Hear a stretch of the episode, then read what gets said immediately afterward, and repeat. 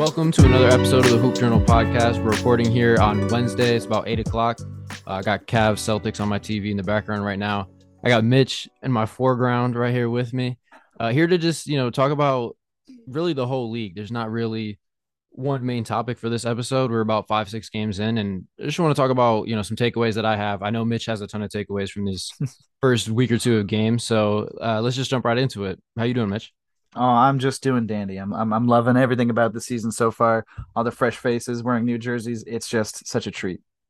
Yeah, it's been great. I think uh, what I've liked so far about this early part of the season is how many, like, you know, with all the big trades over the summer and stuff, there's just so many, like, seemingly new teams to watch. Just like you talk about, like, the Timberwolves, the Hawks. I mean, but you go around the league, basically every single team has something really new, really dynamic coming to their team. So, yeah, it's been a lot of fun. So I, I think we should probably start first with just everything going on with the Nets. That's probably the biggest thing going on just around the league right now. Uh, Steve Nash is gone, and it looks like they're bringing in Ime Udoka. Now, my initial reaction to this news was, wow, the Nets are down bad right now.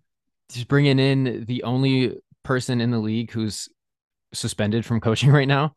Um, I, I mean, I think on paper it's a really good hire because Ime is a great coach, and I think he could unbitch Ben Simmons incredibly fast if it like if it works out.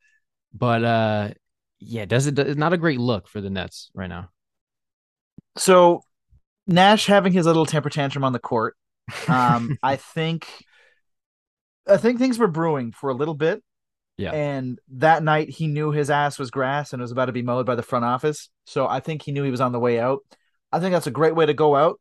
Um, you know, showing that you have the energy and the passion. My only issue I have with firing Steve Nash, because guess what? He, he did have suspect rotations. He wasn't the greatest coach out there.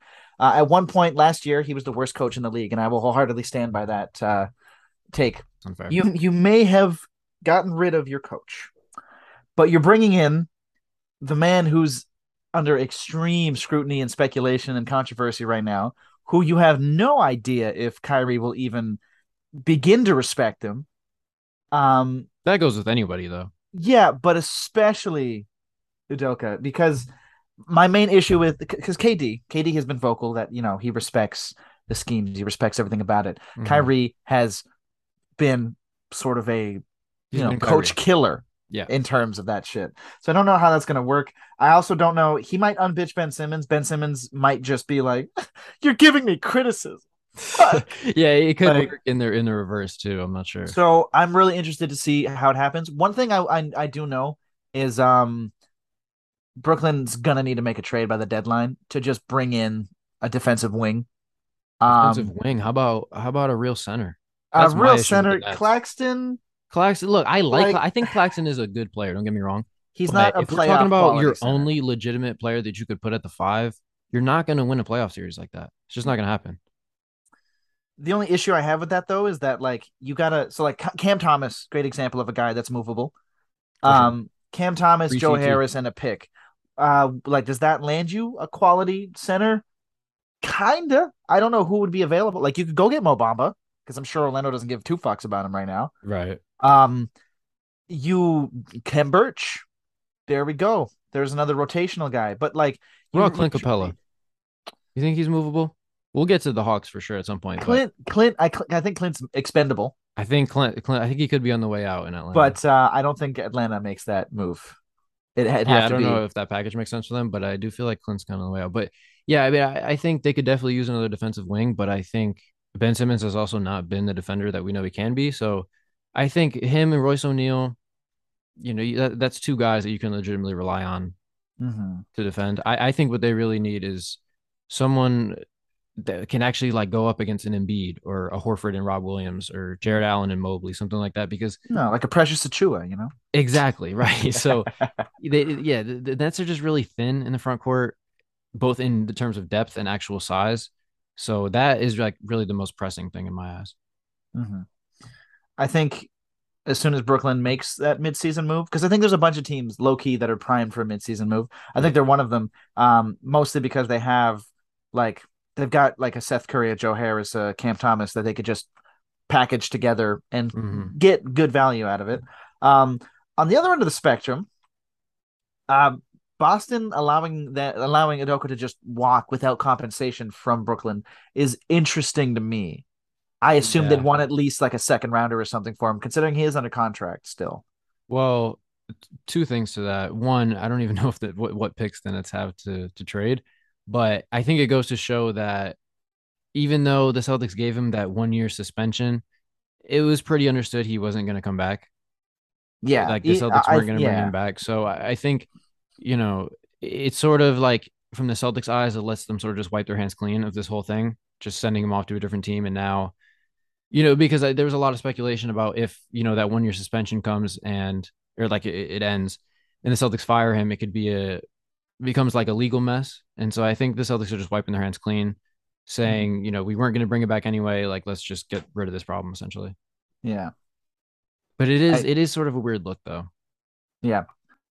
I'm probably going to start talking about uh, like I'll, I'll I'll ramble a bit about Boston, but I'm I'm really liking what's going on with Brown and Tatum. This is sort of what it feels to me is that they've reached a point where their like cohesiveness and synergy is sort of unspoken. Mm-hmm. Last year there was like this power dynamic where it was just like, oh fuck, like who's stepping up when? Right. This year to start, because we're only six games in, but to start the season, they look locked in and and, and in defined roles.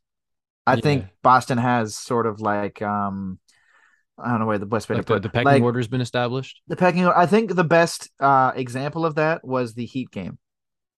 Um, you had Tatum and Brown go for twenty-nine and twenty-eight, twenty, thirty. They went. They went for like. They basically had like a very symmetrical stat line. It was like twenty-nine yeah, points, four assists, five rebounds, yeah. twenty-eight points, three rebounds, four whatever. It was like a really like punch for punch kind of thing. Um, I'm not going to talk about Brogdon yet, because uh, you know it's been a little up and down. Yeah, a little up and down. But I, I just like seeing seeing the Jays be able to just click without worrying about a power dynamic sh- like shift or difference. It has been really refreshing sight. Yeah.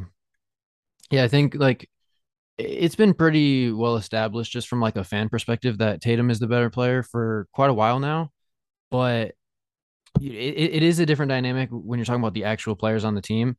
And you look back to last season, like Tatum was putting up big numbers, but he was a black hole. Like he was far and away leading the league in like shot attempts for the first couple weeks of the year last year. Meanwhile, Jaylen Brown for the first month was shooting like seventy-one percent or something crazy.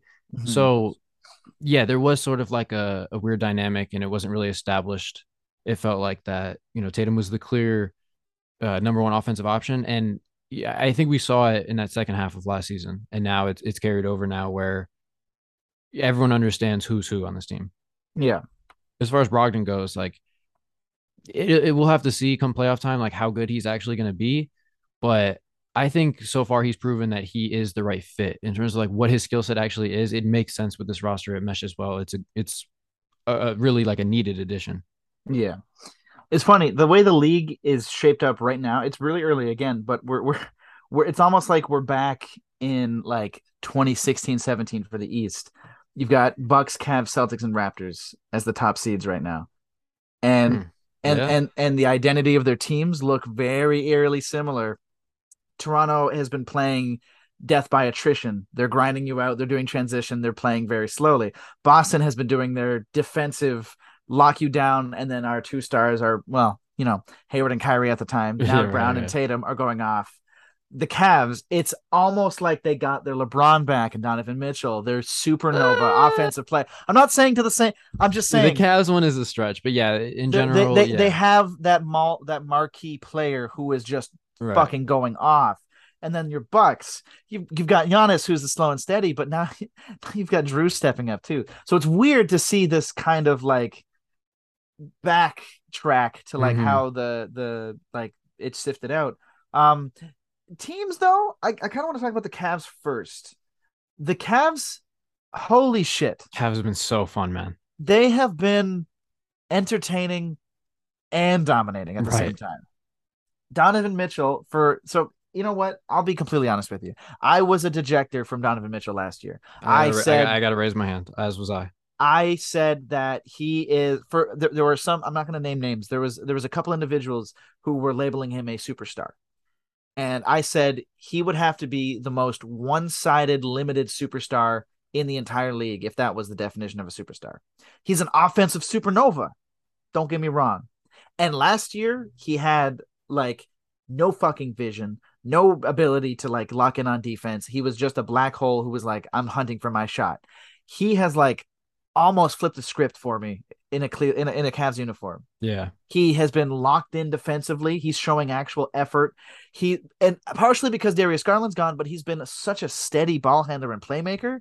Like, he's making reads and hitting rollers that I'm like, what the fuck? Like, Jared yeah, he... Allen is a skilled play finisher. Like, don't get me wrong, Jared Allen should get the credit for a lot of these, but he's hitting him on little pocket passes, on little bounces, on interior throw. It's crazy. Yeah, Donovan Mitchell has already made three, like, really nice Uh, passes in this game that I'm watching right now, and it, the second quarter just started. Like, he's, and you know, you talk about the defense too. Like, I, I, I still feel like he's capable of a little bit more, and I think uh, you know, as Garland works back, um, we'll see more effort from from Donovan Mitchell on defense. But yeah, I mean, he's been he's been basically everything I could have asked from him based on, like, all the criticism I had from him over the offseason. So yeah, he he's been great. The whole team has been playing really well. Dean Wade, Kevin Love shooting the lights out.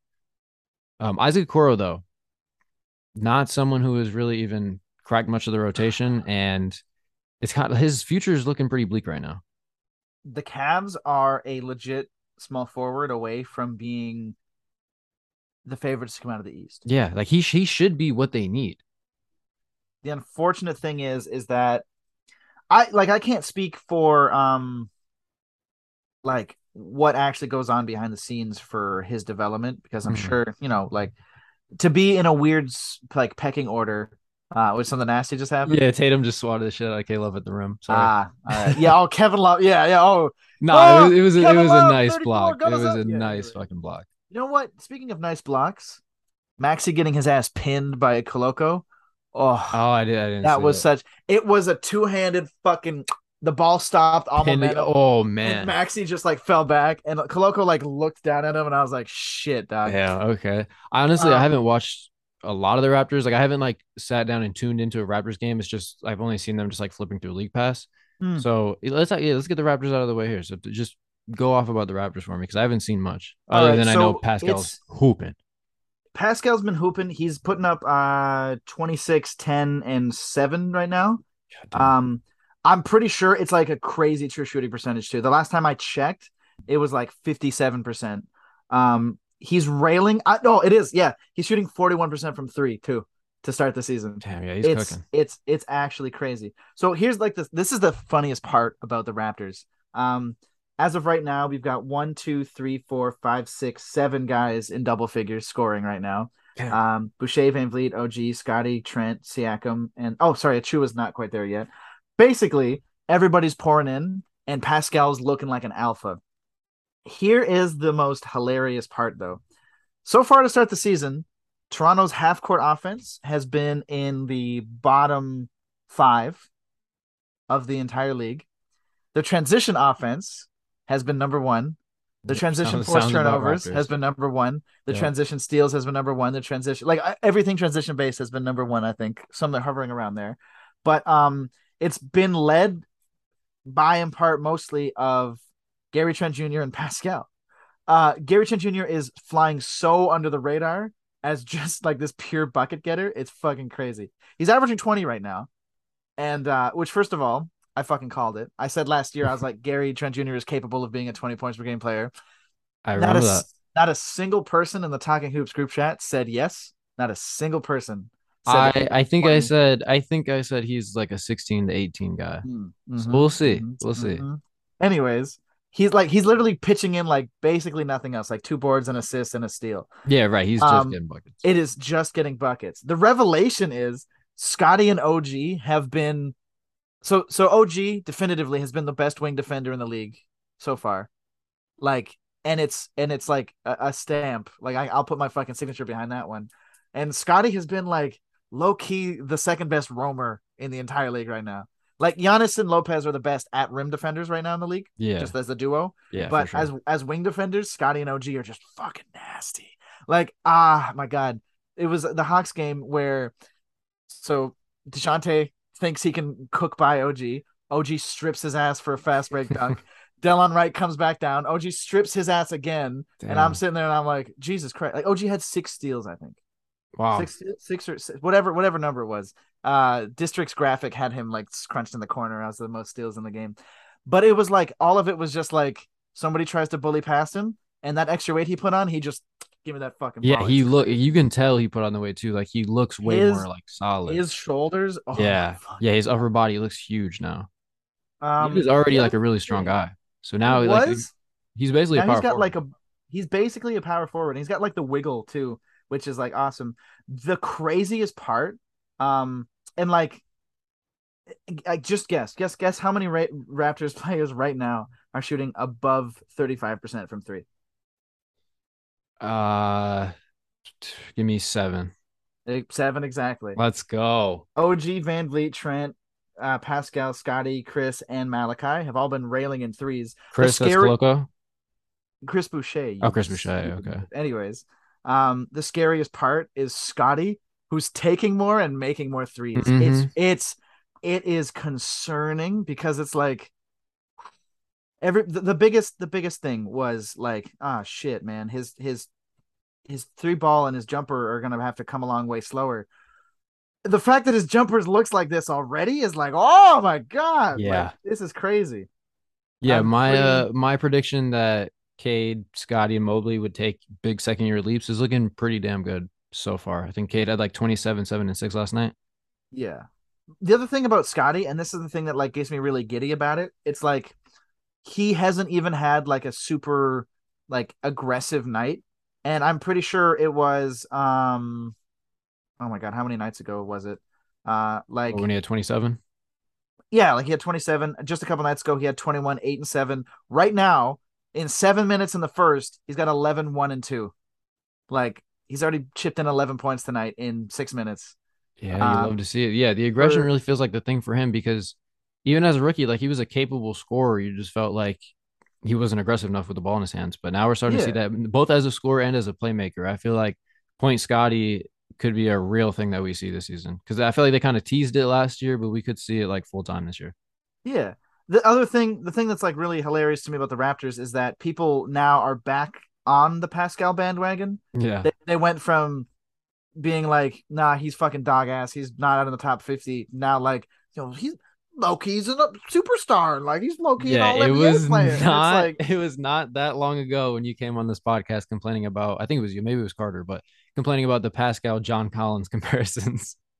The the, the that was a real fact, thing for some reason. That yeah. was a real thing at one point. I I remember somebody who had the audacity, and I won't name names in the Talking Hoops group chat, to say that Pascal is just a John Collins that gets paid more and is from Cameroon, and I was like crazy.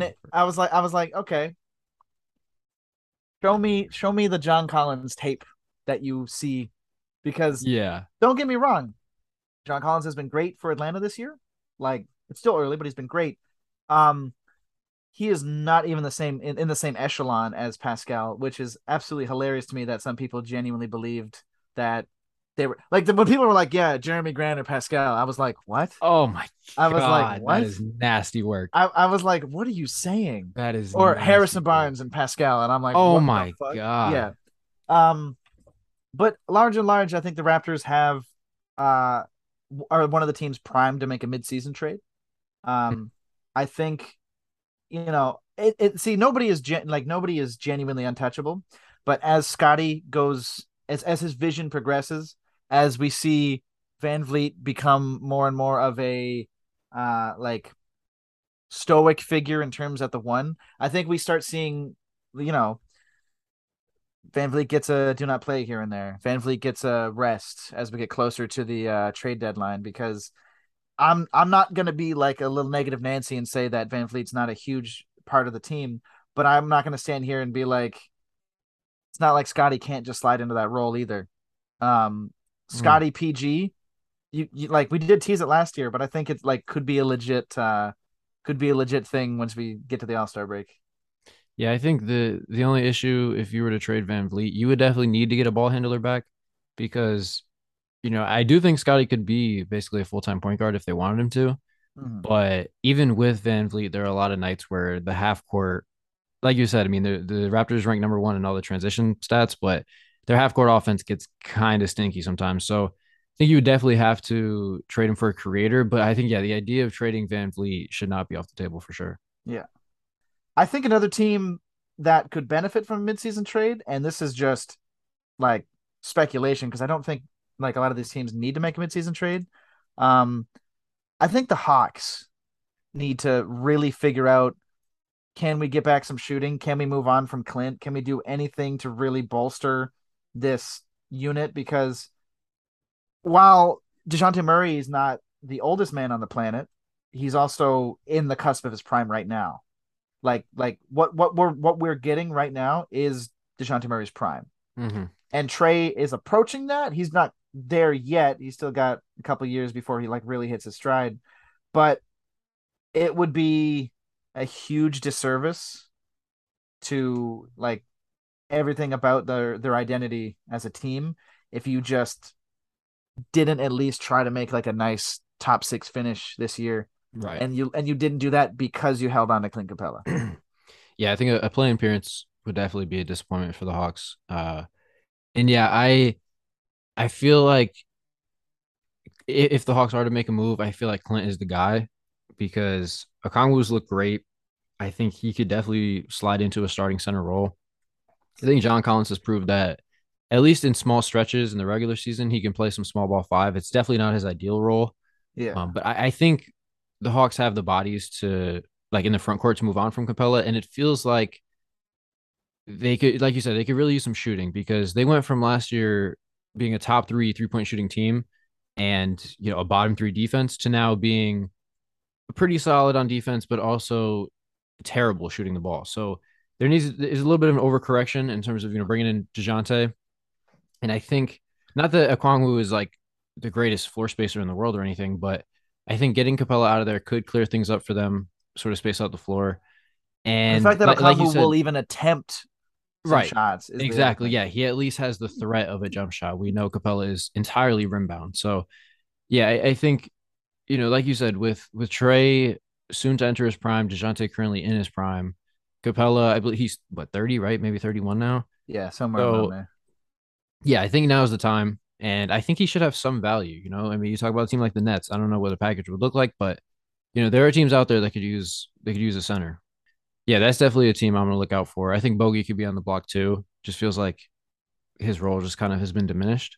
Mm-hmm. And it feels like, I mean, he makes like sixteen, seventeen mil, so I don't know what value he has on the market, but um, I think him and Capella could definitely net you something. And for the Hawks, it should probably be wing shooting. Yeah. But what other teams do you have in mind for uh, midseason trades? Uh, there's like, honestly, if like if Cleveland can find a small forward, great. I just don't think that there's the market for a three is like up there right now. Um, I'd honestly like,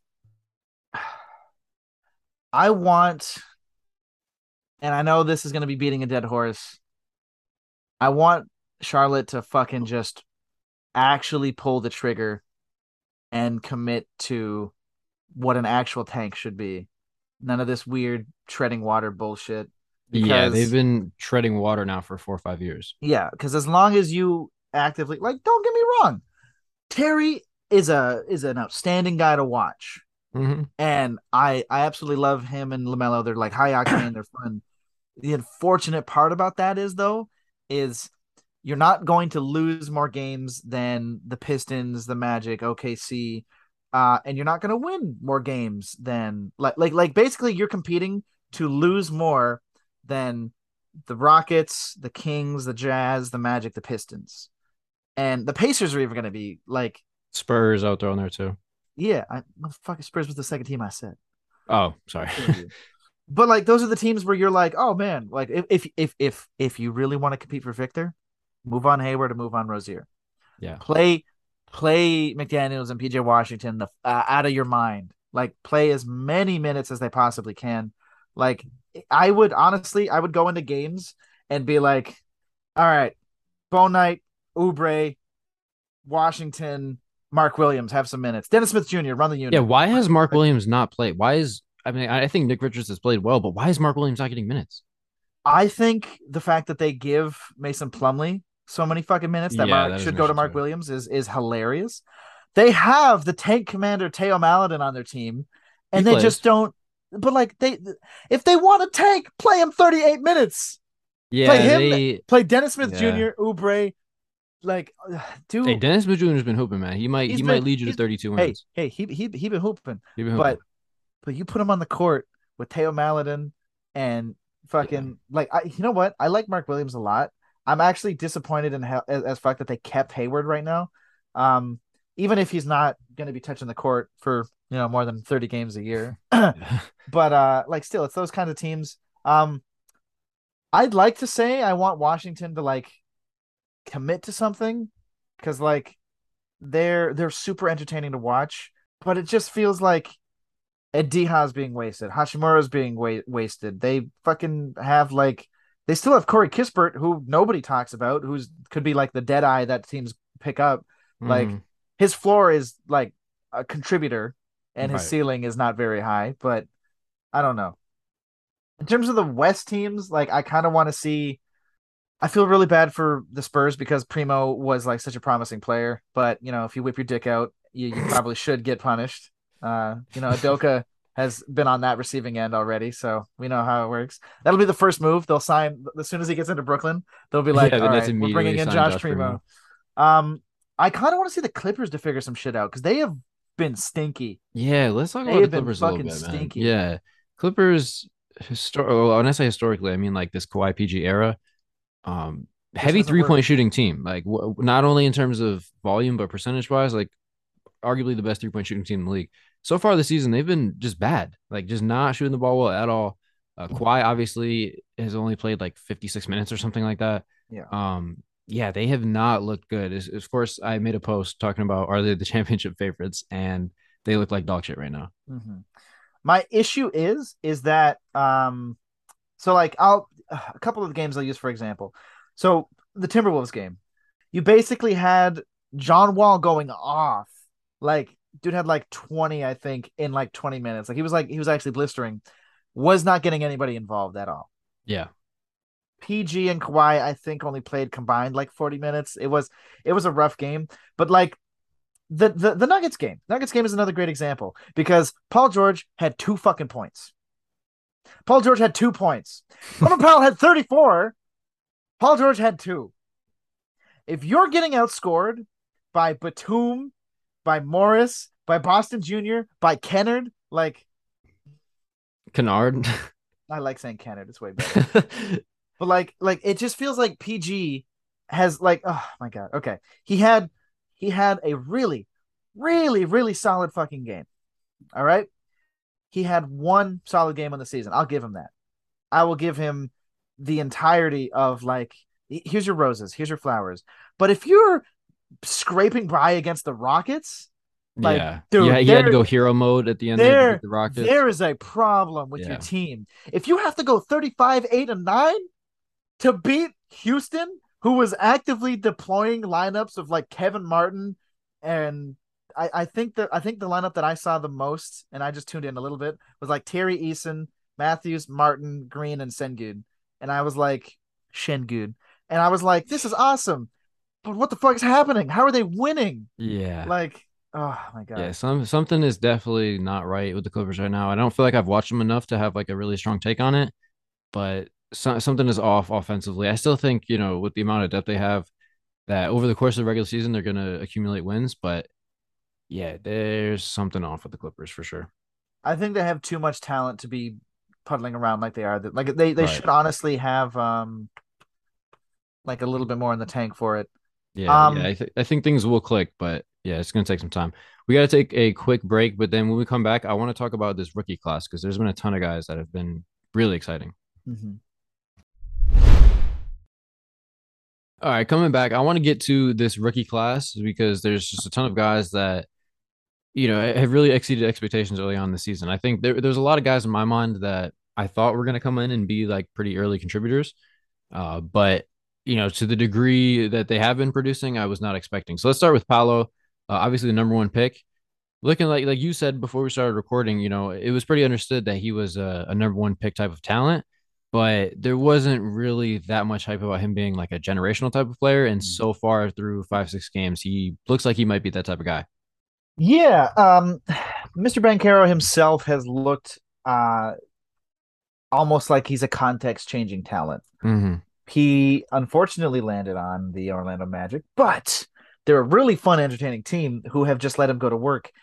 He has been, to my memory, one of like the four or three rookies to have the twenty-five five five stat line and like the debut kind of thing.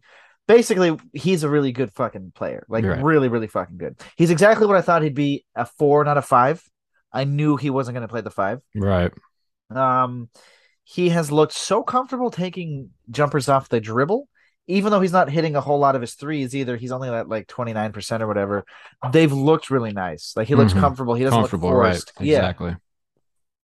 The thing with um, Orlando is um, they kind of need to figure out, and I don't mean to say this in like a bad way, what fat to trim off the edges um, yeah. as a team. Yeah, my my take on the Magic this offseason was like that they sneaky had depth. Like they had like too many guys that were like deserving of getting minutes for a team that's obviously not very good.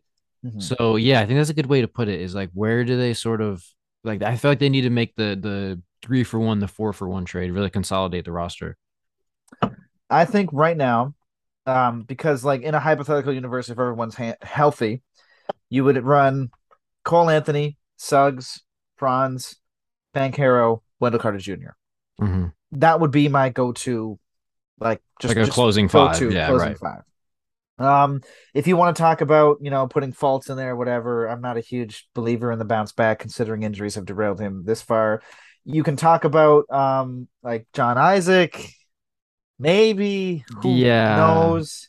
Yeah, who knows? But, but as it stands, your second unit unit is somewhere between like Fultz, Hampton, Harris, Ross, uh, Bol Bol, Bamba, maybe Isaac. Like, I don't know. You've got you got too many. Ukiki. Yeah, you've got like Ukiki, or I mean, like is um Caleb Houston still down that the uh, depth he's, chart? I mean, he's somewhere on the roster. Yeah, he's he's played a yeah. couple minutes. Um, he's another like six eight forward who's really young. He, I think he's only nineteen, just to whatever.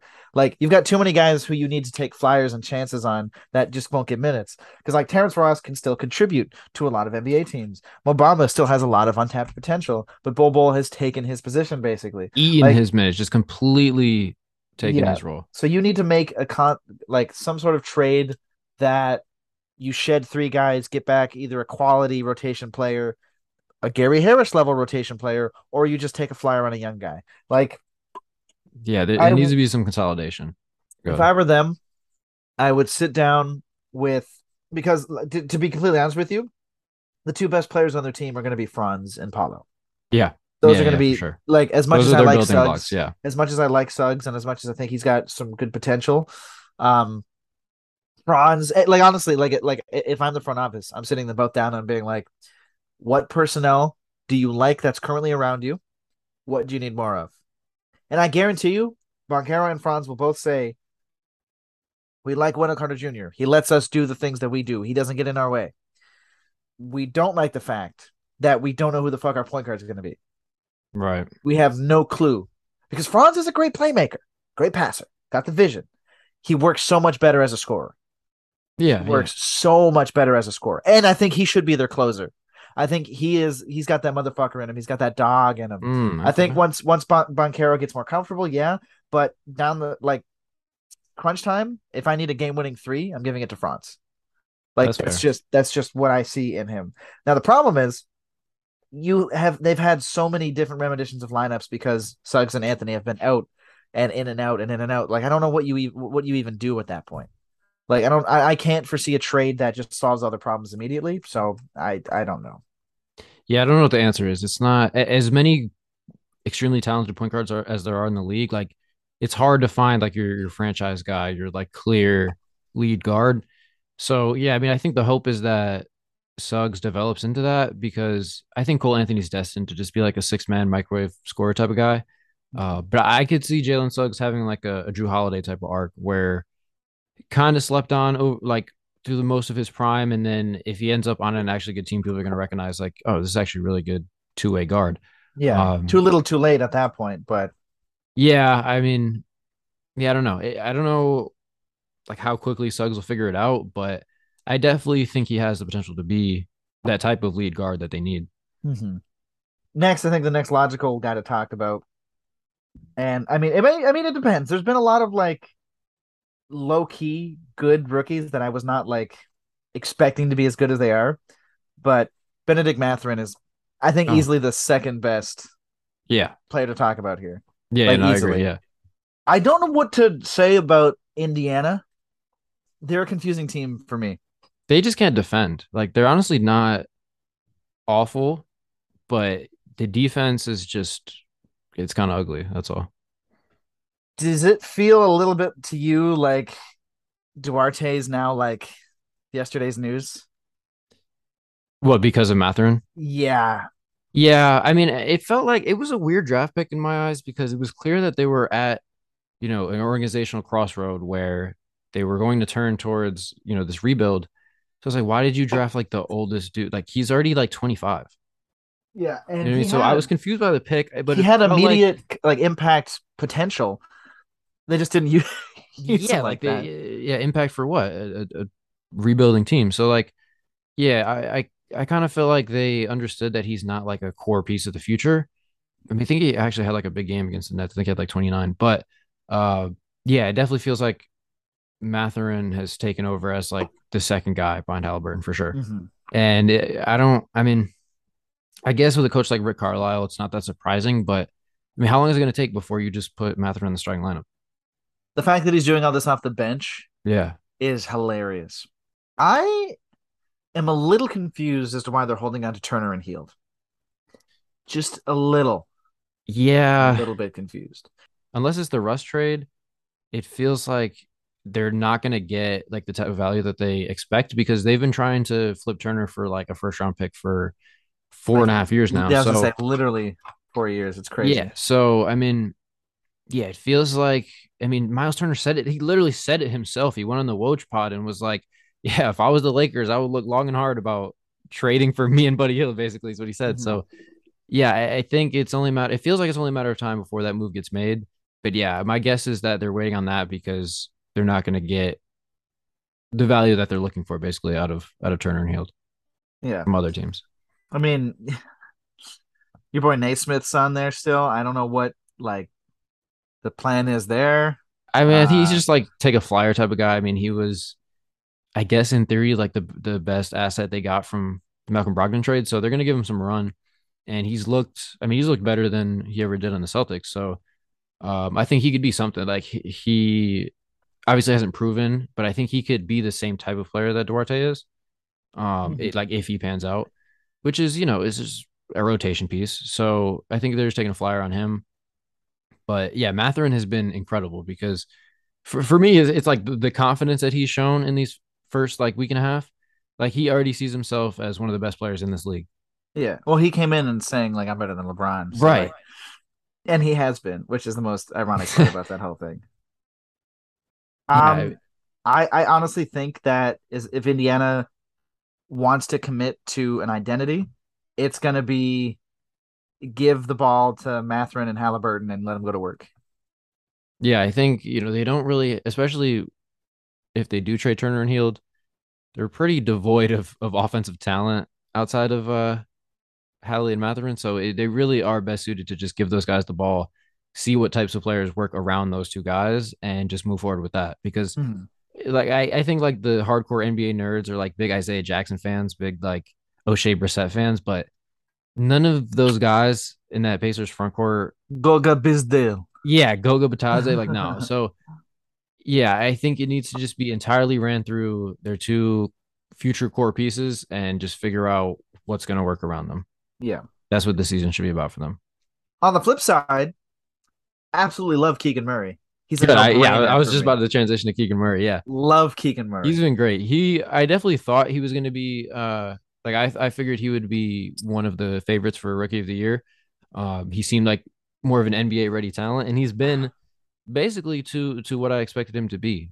Like I, I think he's sort of he just sort of gives them a different look from what Harrison Barnes gives them, because on the right night Harrison Barnes is a really good contributor, But at that forward spot, Keegan is just a lot more dynamic already. And I know the Kings obviously have, they're off to a rough start this season, but he has definitely been everything that I was sort of hoping for. Speaking of rough starts and the opposite of rough starts, I think people need to start talking about De'Aaron Fox.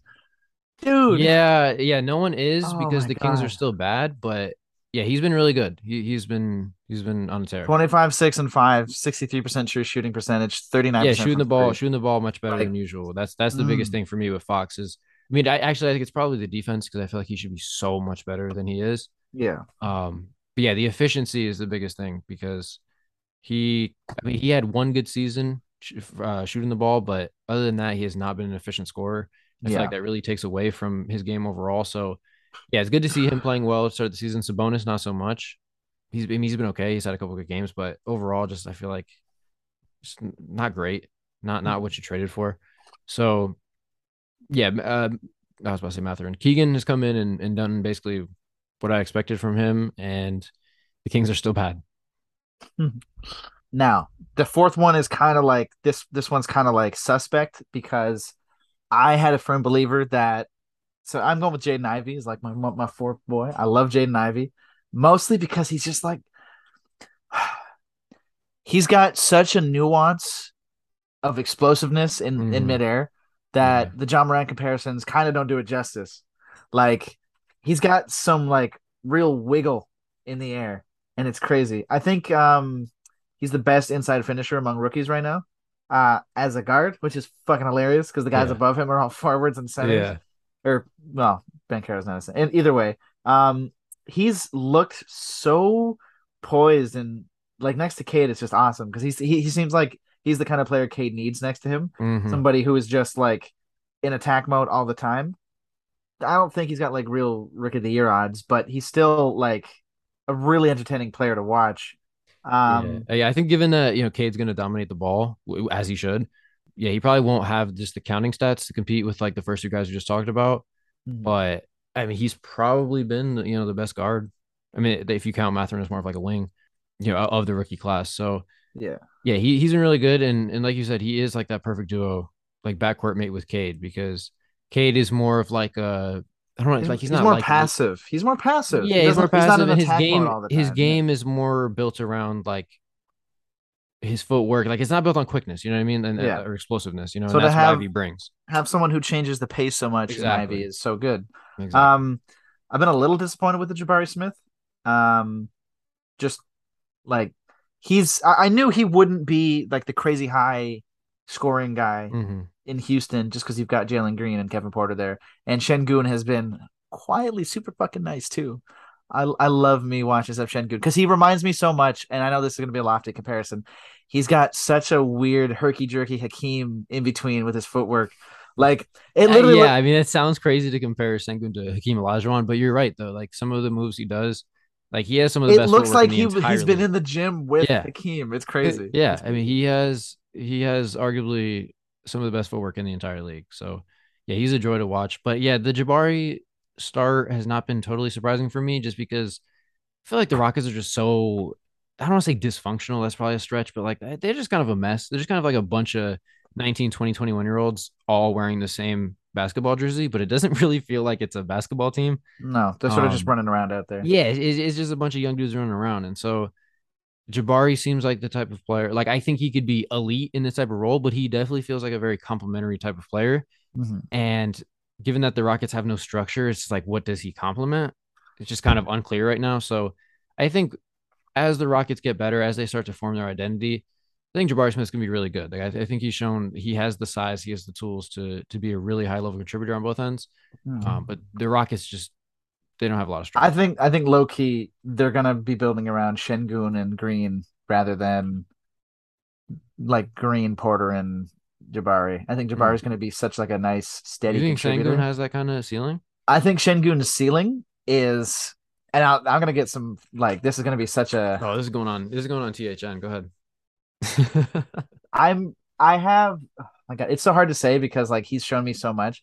I have genuine belief that at some point in his career, Şengün will be an all-star starter. Mm. Um, I think at twenty wow. years old, at twenty right now, he's putting up fifteen, ten, Uh, I think he's pouring in a block. Um, I'm not sure what he's shooting from three. I think it's just barely below league average. But he's in such a limited vacuum. He's putting up fifty. He's, he's giving you a double-double with some crazy vision. Like, Şengün, to yeah, me... He, he makes is, at least one or two passes a game that make you, like, perk up. Yeah, and that's the thing is, like, that's what he's doing when he's not even the focal point of an offense. When he's, like, a tertiary guy. Because on the pecking order, he's, like, the third up there. It's yeah. it's it's been it's been weird because I, I'm like, dude, imagine this guy in Toronto. Even the third might even be too high because I mean Jabari, Jabari has had been Bruno like, Fernando starting a couple of games. Like he hasn't even yeah, really gotten the full. I, I just meant like I just meant like when he's like in the unit. Yeah, like, yeah, because yeah, he right, runs right. with it. My other thing though is like, could you imagine like if he was like fluent in English? The dude like still can't even like.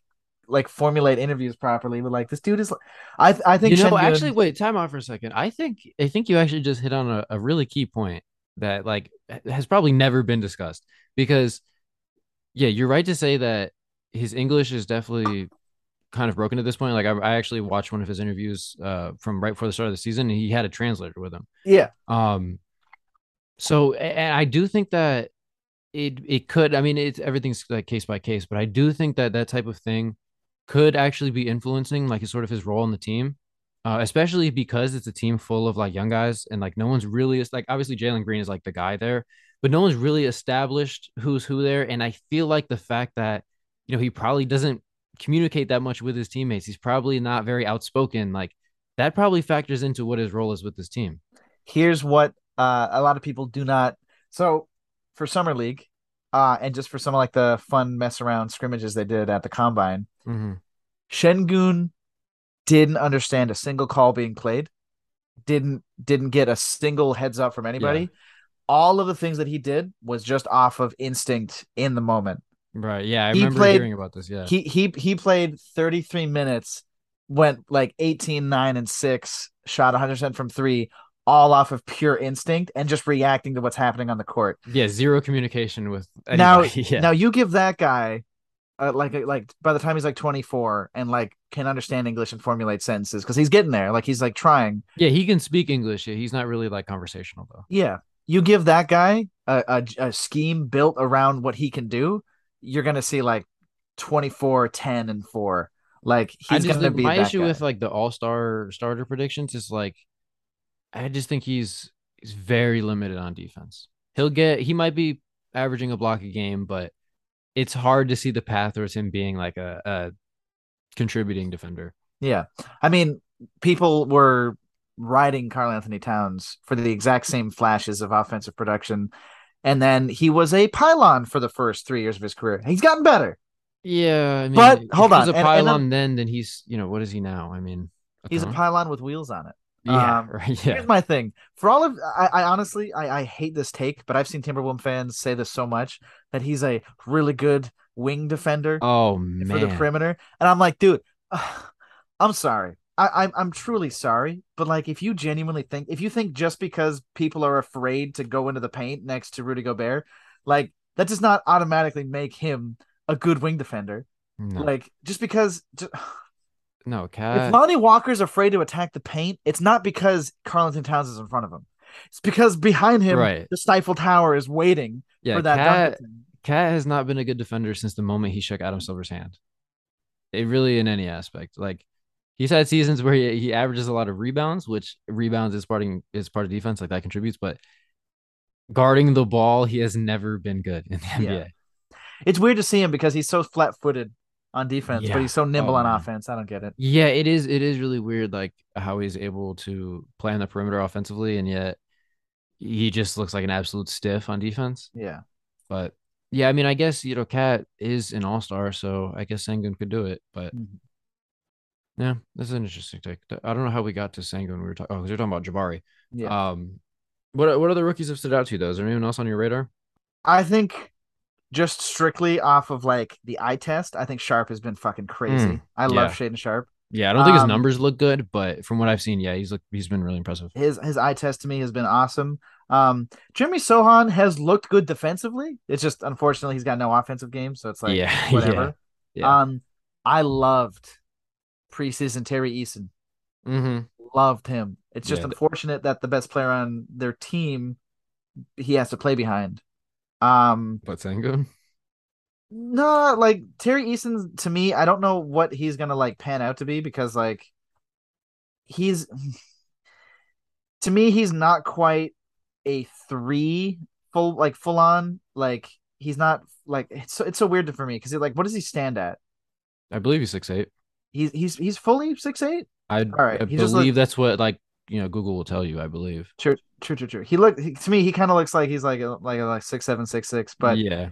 Either way, he um has to play behind Jabari, which is just unfortunate because like you're gonna get what like he's played what like maybe fifteen minutes a game or somewhere around there. Yeah, not, not a ton that. of run. Yeah, I had to yeah. drop him off my fantasy team. He wasn't putting up numbers. Yeah, dropping off. Your fantasy team's been dropping off since day one. All right. Anyways, all right, all right. um. And let it let it be known out there. Let it be known out there. And I'll I'll say it so nobody else can say it before me. I packaged Devin Booker, Jalen Smith, and Kuzma for Drew Holiday, Andrew Wiggins, and Christian Wood. And let me tell you, the flack I caught, like I don't know how they're hating from outside of the club. They can't even get in. Mm. They can't stand to me, my team. I am the deepest team in the league, and I'll stand by that. Like if my mm. if my worst player is goddamn Kelly Oubre, who's doing crazy runs for Charlotte, I don't want to hear it. Anyways, um. Jake, I don't want to butcher his last name. I'm pretty sure it's Laravia. Laravia from Memphis. The dude is a sniper. Yeah, yeah, he can play, like, man. He can like, play. Oh my god, sure. he, he does not look like. And I don't mean like if he ever hears this, which he probably will never. But if he ever hears, probably this, will. You look like the least N B A player I've ever seen in my entire life. You look like you'd be like cashing me out at a Best Buy. yeah, but I you're think... out here fucking. Oh man. Yeah, he definitely he definitely makes the short list. There's not really much else I could say for rookies because like Koloko's been great, but the numbers aren't there. Like he's been good as an energy piece, but he's just like you got to get more N B A runs in you, dog. Right, right, right. Yeah, I mean we're only six games in. There's only so much that you know this rookie class can show us. Yeah. Um. Yeah, I, th- I think we hit the major highlights. So I want to move to a player that you know we both you know feel strongly about is very underrated across the league. Uh, someone that, if he wasn't on the team that he was on, would be unanimous, unanimously an all-star caliber player. But, I mean, I think he has, you know, all N B A potential this season. But a lot of people don't even really talk about him as an all-star. And that's Shai Gilgeous-Alexander. I mean, what this guy does with the ball in his hands is really unlike anything I've ever seen. Like, I'm not saying he's the best player I've ever seen with the ball in his hands, but the way that he's able to blow by people, like, the shiftiness that he has is just so unique. Like, no one can stay in front of this dude. He is the black Steve Nash, like he said. Yeah, I mean, he really is. And he's six five with a huge wingspan. And, yeah, I mean, he really doesn't have a hole in his game. That, that's really what I've been thinking about these last few days is, like, sure, like, his effort on defense could be better, but he's also on, like, the poster child for a rebuilding team in the N B A. He, like, Here is my favorite part about Shai Gilgeous-Alexander. The moment O K C starts winning games, the entire N B A community will be riding him. Yep, that's why I'm getting on it early. That's why I had to make a post about it. I wanted to get in front of it because I felt like just from seeing, you know, I follow a ton of other like uh, Instagram pages that talk about basketball, like seeing where other people rank him, seeing the way that people talk about other guards in the league, like a, say like a Donovan Mitchell or or Darius Garland, something like that. He S G A does not get nearly the type of respect for the talent that he actually is because, you know, like you said, as soon as they start winning games, everyone's going to be talking about him as, you know, all-star starter, all-N B A type of guy. He is that right now, regardless of how many games O K C wins. He is easily one of the premier young talents in the league, in my opinion. I know my our, our good friend, uh, Cuck Supply, or Josiah Cook, um, can attest that I at one point I said Shai could be an M V P-level player if he was on a team that started winning games. Mm-hmm. And the fact that right now, so we're early. This is this is take this with a huge grain of salt. But he's putting up thirty-one, six point eight, and five. He is absolutely destroying teams, getting to the rim at will. And the the the real kick in the nuts is that their potential second best player is out for the entire season. Mm-hmm. Could you imagine a team that has Chet Holmgren, who I will stand by my like previous prediction. If Chet was playing, he would be the front runner for the for the uh, rookie of the year. Like I'm just putting that out there. you're you have a team that has Shea, Giddey, and Chet. That three right there, with how young and how good they are, is just mind-boggling to me. Yeah. Like I, I love Lou Dort. Like he's he's a nice little cherry on top. But imagine yeah. they imagine they go into this draft and they get Scoot. Imagine they do that. Or imagine they go into this draft. About, what I've been thinking about is if they get one of the Thompson twins, primarily Amen Thompson, because yeah, yeah, I, think I don't know how much it. You've watched of them, but I I think they have a chance a chance to be special. Yeah, and the Scoot obviously, like I think like Scoot is definitely going to be special, but yeah, I think O K C is building a team full of size, just like oversized ball handlers, mm-hmm. and that's exactly what Amen Thompson is. So I mean, I guess Scoot is probably more a reliable shooter at this point. But well, because here's what I would do if I'm O K C. I would just find me a forward because I don't need another guard. Because like Giddey and Shea, like as as big yeah, as they are, are handlers, those yeah. are your ball handlers. So I mean, like Amen Thompson, yeah, like it's it's it's he's such a like, yeah. I guess it does become too many cooks in the kitchen because it, it would become too much. But you know, like Derek Whitehead, Dylan Mitchell, I think. uh The guy from Arkansas, I can't remember his Nick name. Smith, right, Nick Smith, right? I, I'm like Nick just Smith's barely dipping there. My toe into like the, the class. But, like, I, obviously, you know, Vic and Scoot, we all know them. And then I've watched like some of the Thompson twins. College basketball hasn't started yet, so I only kind of like know the names of a lot of these guys. I don't really watch high school, so like, yeah, I don't know a ton about the draft class, but it does seem like there's a lot of like intriguing talents. So, mm-hmm. yeah, if O K C can add someone on the wing or like the forward spot that.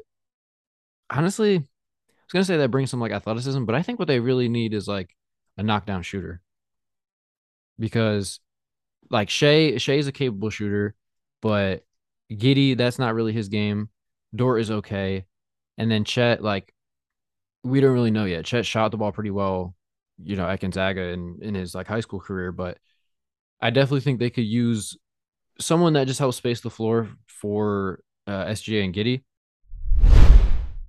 So, yeah, all in all, I think O K C has a really bright future, you know, led by Shea. Obviously, you know, Chet has to get healthy, but yeah, I'm I'm I'm right there with you that I do think he would be one of the front runners for rookie of the year this year if he was healthy. So, yeah, O K C's got a bright future.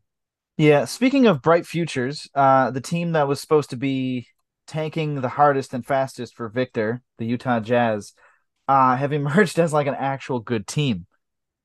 Like, unironically good, like scarily good.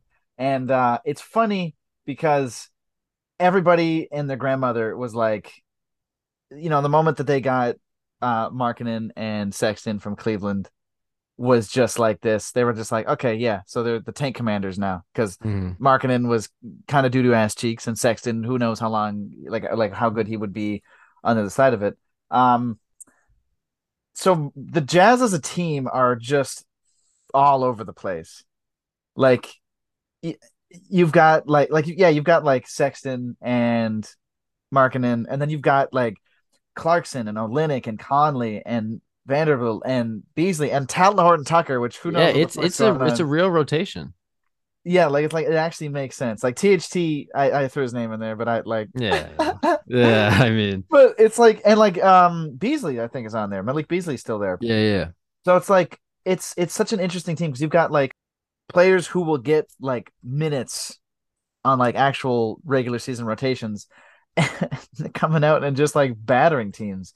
Like I, if you would have told me that this uh, Utah Jazz team would have come out of the gate with Lauri Markkanen, their best player, and would be the third seed right now, I would say, I told you so about the Markkanen thing, but the Utah Jazz being the third seed right now, first of all, Portland, Utah, and San Antonio were not the teams that I expected to be right, right, top right. running. Honestly, like I saw that and I was just like, "What year are we in again? Like what? Are we talking like Stockton and Jazz? No, okay, all right." It's just such a nice change of pace because it's not. Um, they're winning by, first of all, being better shooters as a team than everyone else. Like right, yeah, my, my a lot God, of shooters on this team, but they're also. They they win by um, being a collective. Everybody mm. pitches in. Everybody seems to want to win as a unit. And yeah. it's so much more interesting to see guys like Markkanen, for example, be as good as they are with just a change of scenery.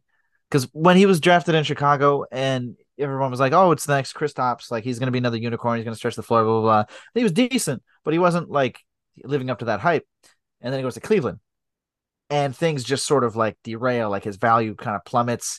Everyone's like, uh, I mean, like, yeah, he's more squeezed like into a, a weird role, though. They had him playing basically the three full time. Yeah, and it's, like, it's it's not – he's he, he's a mobile enough guy to have stretches of being on the wing, but I think his his best is working as that in-betweener who bangs within that, like, nine to sixteen feet range.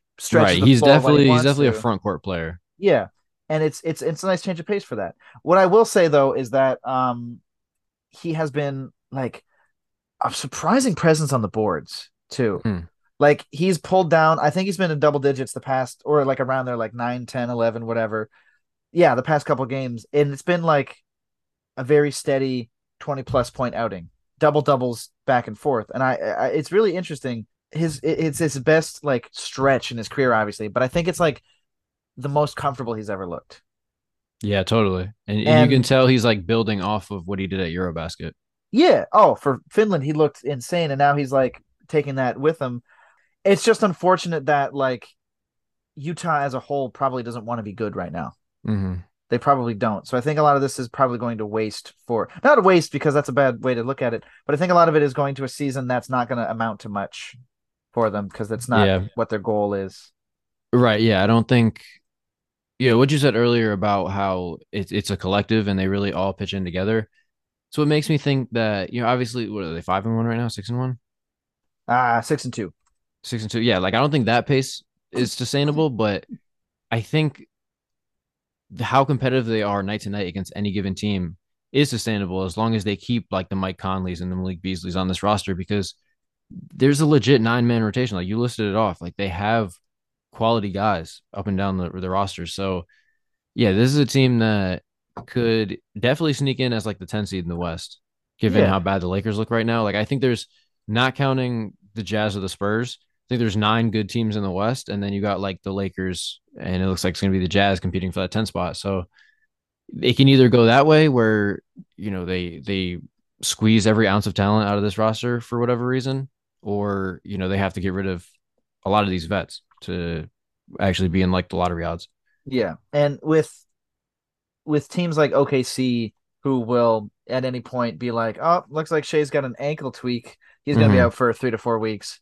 Like, with teams who are willing to just go the extra mile for tanking, if I'm Utah and I have all these picks, I'm probably looking to do like, I'm probably looking at Lowry and being like, all right, you might be like the guy who's the building block going forward. Maybe we keep Sexton around, see what goes on. But I try to maintain the trajectory for Scoot and Victor, uh, like, as a whole. Like, I, I don't care if you have to say that, um, Markkanen has a migraine and will now have to miss the flight for the next two away games. Like, I don't know what you want to do, but it seems like they're too good out of the gate for you to just start tanking right away. You got to, if, if you honestly want to do this season and go for that play-in spot, go ahead. It'd be good for the culture. But I think mid-season, you kind of want to move Conley. You kind of right. want to hold on to Vanderbilt as much as Vanderbilt as much as you can. Clarkson, they extended, which makes no sense to me if they were going to trade him. Yeah. Um, yeah. I don't know. He seems to be like really comfortable there. Like, there's like when he signed that extension, there was quotes of him like saying how much he loves the city and things like that. So yeah, I mean, I do think certain team, like rebuilding teams do need certain vets around. Like, it can't just be all like twenty year olds on your roster, but yeah, uh, you kind of, and like, that no felt offense. like their best, that felt like their best trade chip, honestly. And now, you know, I don't, I don't see, he definitely doesn't have the same amount of value, I feel like, after this extension. No, I like previously I would have put his value like like again, you know, sixth man of the year.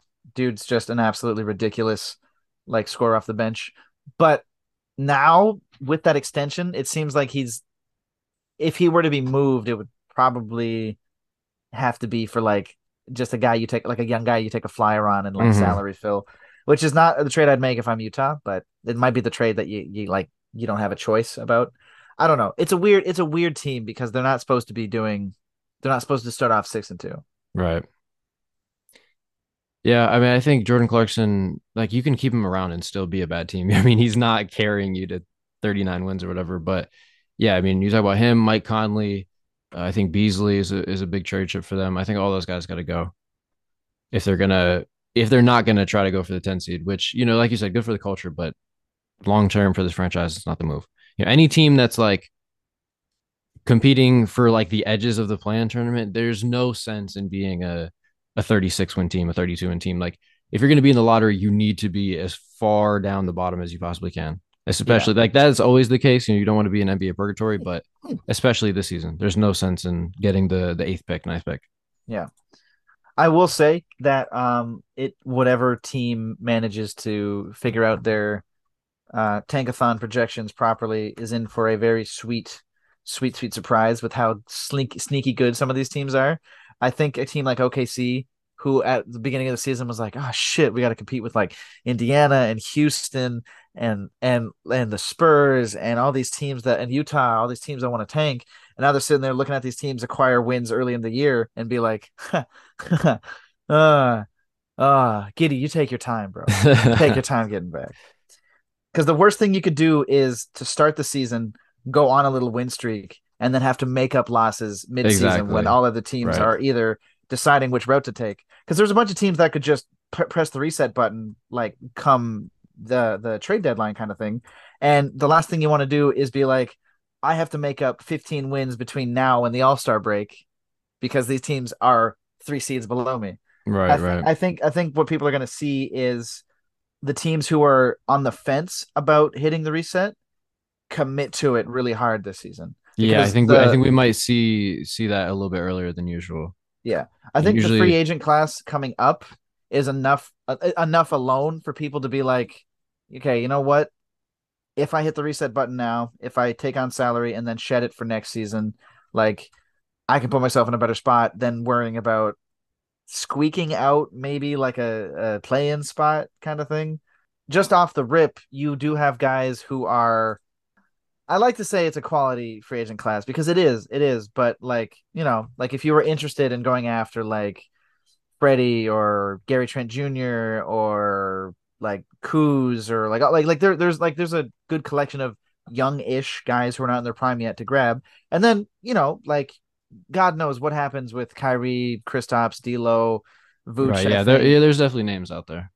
There's names out there. And if you are like willing to take a swing on trying to get some of these guys like in your corner while you're doing the reset, and then you get a, a like a context changing rookie on like in the off season for the draft. Like I think a lot of teams who are like teetering on that edge of that eleven nine to seed area right, might right. be like, you know what? Fuck it. Let's just do it. Let's commit to the rebuild.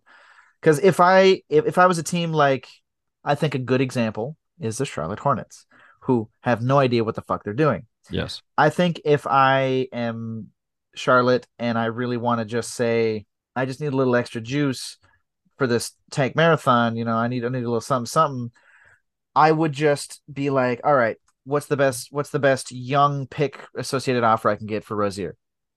You know, what's the best I can get for Hayward? Uh, how many minutes could I possibly squeeze out for Maladin? Like Something. Yeah, make him the tank commander, yeah. Yeah, make like like I don't know. I feel like this offseason is going to be a, like a huge shift in culture for teams who are like even this this trade deadline, who are like unsure of this upcoming because this upcoming draft has a lot of question marks at the top um, because there's not a lot to go off of other than the fact that we know Scoot is going to be a, a great like I I honestly think that Scoot's going to be better than people are giving him credit for, but at the same time you've got Victor who is God's next gift to basketball. And the things that he's doing at his height, with his frame, with his size, it's unheard of. So you have every right, if you're a non-playoff team right now, to really be like, do I hit the button? Yeah. Do I get a guy who potentially not just could be franchise altering, but could be altering for the next decade? And I think that's a legit question you have to ask yourself. If you're a team right now and you're unsure, like honestly, if you're a team who in the the dog days of your conference, like, do you think, and you're like, well, I mean, like, I love my boy. I, I love what's going on in Sacramento. But, like, you really got to think. You're like, man, should I should I move Sabonis?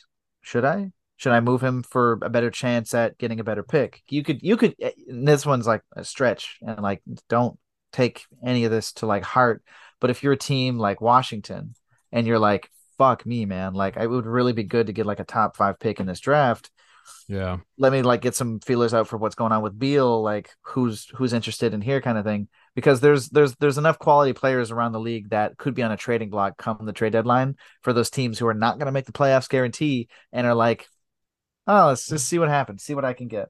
Yeah. The Wizards to me are like, they're interesting because I feel like they're the most stuck in the middle team in the league, because even like a team like the Hornets, who have been either the nine or the ten seed for the last four seasons, um, it feels like they could pretty easily, you know, blow it up. You know what I mean? So the Wizards, I mean, I th- I don't think they should have ever extended Beal, but yeah, I mean, now it, like if they start off, if it's like, you know, December and they're, you know, toiling down around ten, they should absolutely move Beal.